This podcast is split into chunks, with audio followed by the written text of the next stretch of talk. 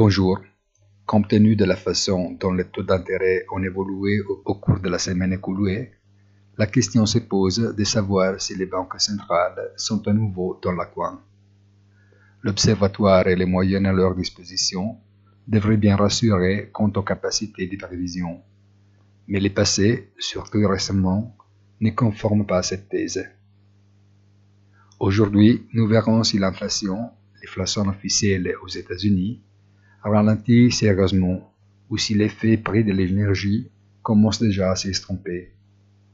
L'écart entre l'inflation et les taux directeurs est toujours en faveur de la première de près de 2 points aux États-Unis, 4 au Japon, 5,5 dans la UE, plus d'ici au Royaume-Uni. Les marchés sont nerveux, frappés par optimisme et peur. C'est normal. Bonne journée et rendez-vous sur notre site easytradingfinance.it.